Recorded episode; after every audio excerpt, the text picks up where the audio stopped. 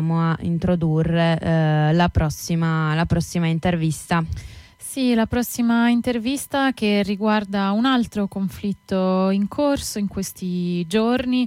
il conflitto intorno al territorio del Nagorno-Karabakh, come forse avreste, avrete scusate, letto negli ultimi giorni, si sono riaccese le tensioni tra eh, Azerbaigian e Armenia in un'escalation di azioni che ha già attirato l'attenzione della comunità internazionale e il tutto è partito da un'operazione antiterrorismo contro i separatisti filo-armeni nel Nagorno-Karabakh, eh, partita poche ore dopo la morte di quattro soldati e due civili eh, azeri per l'esplosione di alcune mine nella regione. Eh, è notizia di oggi eh, che eh, però ehm, c'è già stata la resa dei separatisti armeni e quindi come diciamo riassume bene il manifesto è già la fine di un'epoca in Nagorno Nagorno-Karabakh. Da oggi, per la prima volta dalla dissoluzione dell'Unione Sovietica, la regione separatista azera a maggioranza etnica armena passerà sotto il totale controllo dell'Azerbaigian. Eh, si completa così il disegno del presidente azero Aliyev di riconquistare l'enclave dalla quale l'esercito di Baku era stato malamente cacciato nella prima guerra del, eh, durata diciamo il, dal 91 al 93 è stata ehm, scusate e, tal, e, stavolta non c'è spazio per i distinguo come quelli che furono sollevati dopo la pace del 9 novembre 2022 a conclusione della guerra dei 44 giorni che vide il trionfo a zero. Oggi si chiude chiude un capitolo per il quale da quasi 30 anni generazioni di armeni con e senza passaporto si sono battuti e sono eh, morti. A esultare è soprattutto Erdogan. Infatti, mh, mm, diciamo, questa, eh, questo conflitto e questo territorio è, è importante eh, a livello regionale, geopolitico, anche più ampio e eh, per capirci qualcosa in più, visto che non siamo mh, mm, esperte di queste, di queste, aree nei nostri giornali eh, se ne parla anche poco abbiamo deciso di intervistare eh, Marisa Lorusso che è corrispondente eh, per l'osservatorio Balcani e, Caus- e Caucaso Transeuropa e chiedergli insomma di spiegarci un po' meglio eh, anche la storia di questo, di questo, conflitto. Vi lasciamo con un attimo di musica e eh, ascolterete l'intervista. Musica Ok, grazie mille Marilisa per la tua disponibilità. Come prima domanda volevamo chiederti un po' di eh, riassumerci diciamo, la situazione tra i due paesi, quindi tra l'Azerbaigian e, la, e l'Armenia eh, in, questi ultimi, in, questi ultimi, paio, insomma due anni. Eh, come si legge dai giornali in questi giorni c'è eh, un territorio eh, che è particolarmente conteso che è Nagorno-Karabakh, ma ci sono altri eh, territori. Se ci ci puoi spiegare un po' la mm, situazione?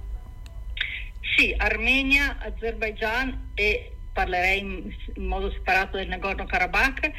sono realtà che sono emerse dalla fine dell'Unione Sovietica. Armenia e, Karab- e Azerbaigian sono confinanti e il Nagorno-Karabakh è un territorio che faceva parte in periodo sovietico dell'Azerbaigian ed era abitato da una exclave armena. Ehm, quando poi gli ultimi anni dell'Unione Sovietica eh, hanno comportato diciamo, una instabilità politica, il Karabakh ha dichiarato la propria indipendenza ed è sfociata quella, diciamo, la, quella che è stata poi la prima guerra del Nagorno-Karabakh. Eh, quello, il risultato di questo primo conflitto, che si è concluso nel 1994 con un cessato il fuoco e quindi senza una soluzione politica, è stato che il Nagorno-Karabakh si è dichiarato uno Stato indipendente. Nessuno l'ha riconosciuto, incluso l'Armenia. E eh, Armenia e Armenia del Karabakh hanno continuato a collaborare attivamente pur mantenendo formalmente realtà statuali differenti e l'Azerbaigian chiaramente è stato escluso da questo, da, questa, uh, da questo rapporto, anzi i rapporti diplomatici sono stati sospesi e i confini chiusi fra i paesi.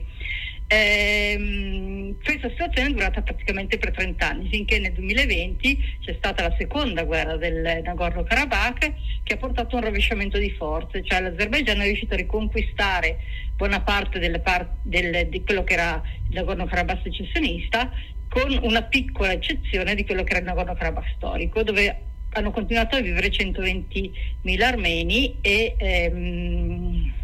che da, da, praticamente da dicembre scorso era entrato in uno stato di blocco totale perché l'Azerbaigian aveva chiuso tutti gli accessi a questa eh, piccola repubblica secessionista, diciamo.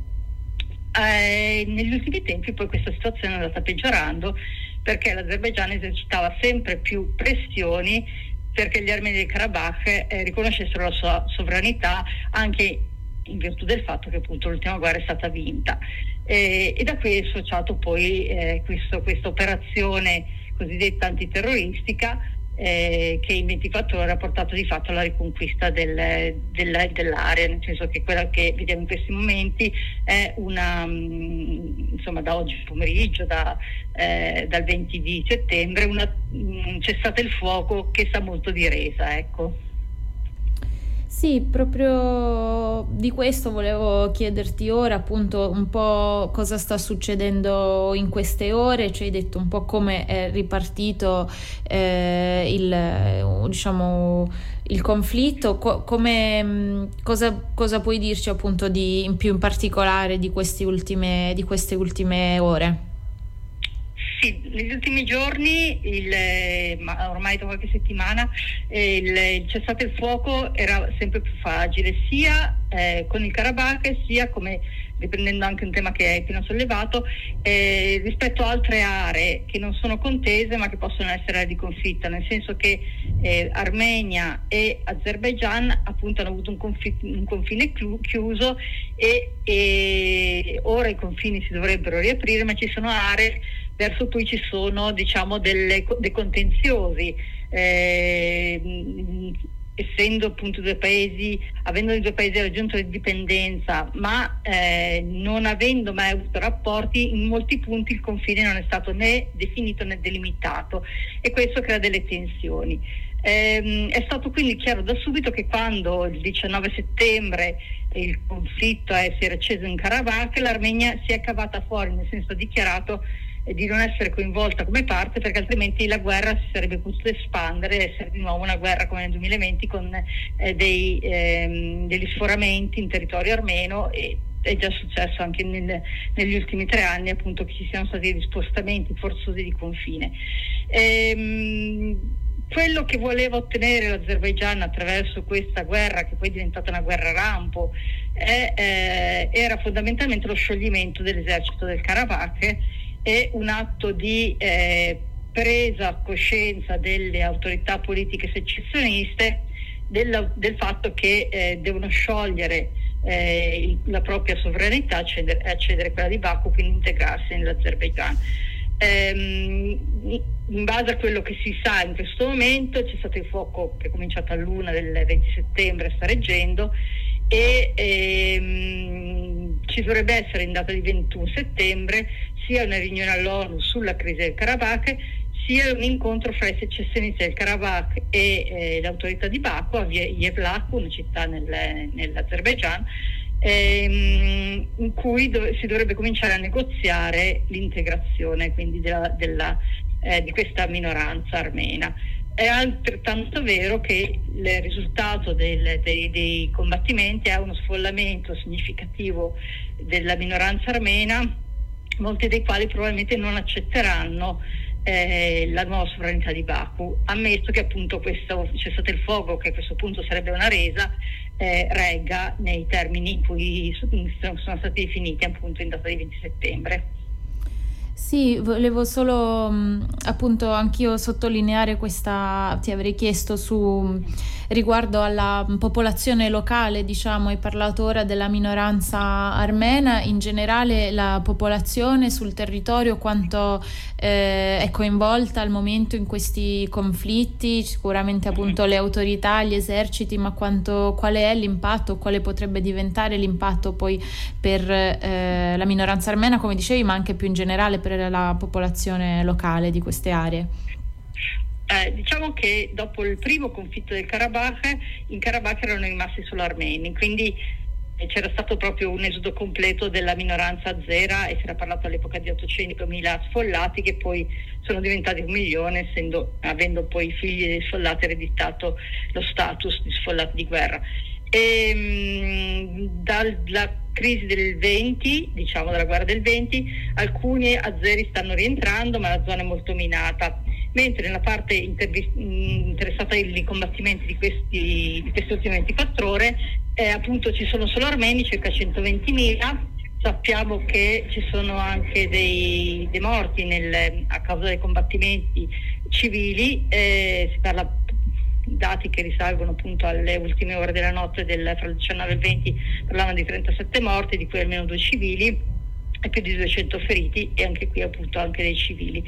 E, mh, sappiamo anche che appunto l'esercito zero è avanzato piuttosto velocemente e testimonianza di questo è stato proprio lo sfollamento della popolazione. Molti degli armeni del Karabakh si sono rifugiati presso un aeroporto, l'aeroporto della capitale Stepanakert, che in, armeno, in, in Azer Khankhedi, e, e, sono lì eh, presso questo aeroporto eh, ed è chiaro che eh, appunto molti non accetteranno la sovranità di Baku e quindi sono in attesa di essere sfollati eventualmente verso l'Armenia. Questa appunto è una situazione ancora molto volatile che bisognerà vedere come si svilupperà nei prossimi giorni.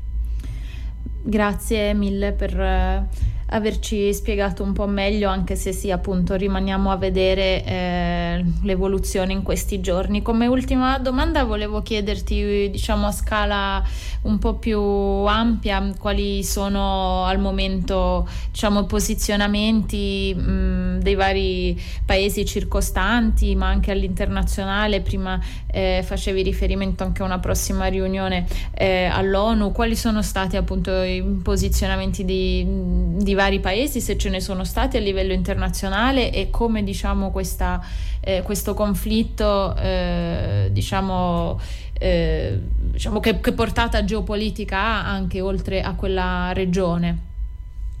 Eh, sì, già a livello regionale diciamo che è un conflitto molto rilevante, nel senso che su quest'area si affacciano come paesi confinanti Turchia, Iran e Russia. E L'Iran è stato chiaro da subito, dall'inizio del conflitto del 19 settembre,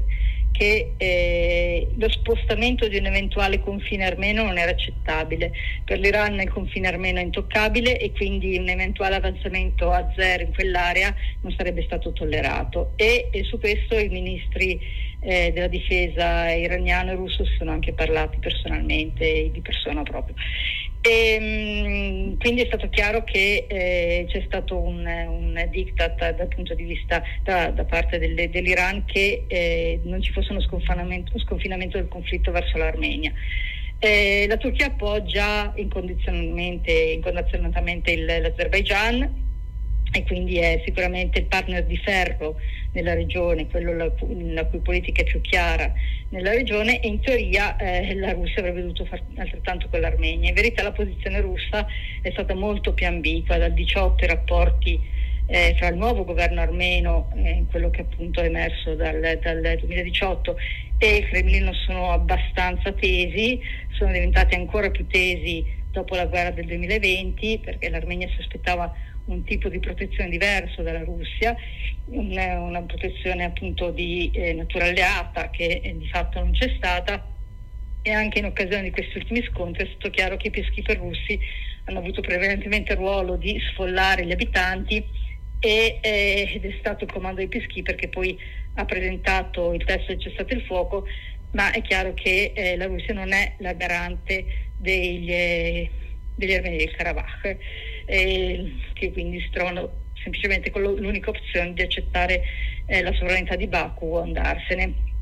Quindi chiaramente eh, l'area è interessata da grosse tensioni fra gli stati confinanti, ognuno dei quali ha delle agende molto chiare rispetto alle eh, le proprie proiezioni eh, politiche sul Caucaso. Per quanto riguarda, diciamo, eh, ampliando più eh, il discorso, eh, l'Armenia ha cominciato a dialogare più attivamente con l'Occidente,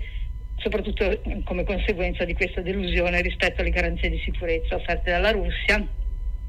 e eh, sia gli Stati Uniti che l'Unione Europea hanno, eh, hanno, fatto sentire la propria voce rispetto a questo ritorno eh, di conflitto ehm, in questi giorni, ma è anche vero che era una situazione molto ambigua, nel senso che non essendo il Karabakh uno Stato riconosciuto è indiscutibile che eh, de jure questo era un intervento dell'Azerbaigian sul proprio territorio, quindi questo metteva anche gli altri Stati eh, che non hanno riconosciuto Karabakh in una posizione piuttosto complicata nel, nel messaggio, eh, come poteva essere verbalizzato il messaggio, diciamo. Quello che è evidente chiaramente è che la situazione umanitaria invece eh, deve destare massimo interesse e indipendentemente dallo status eh, della cittadinanza del Karabakh i, loro, i diritti appunto dei residenti devono essere tutelati. Perfetto, grazie mille Marilisa per il tuo contributo e magari ci risentiremo presto anche per ulteriori aggiornamenti.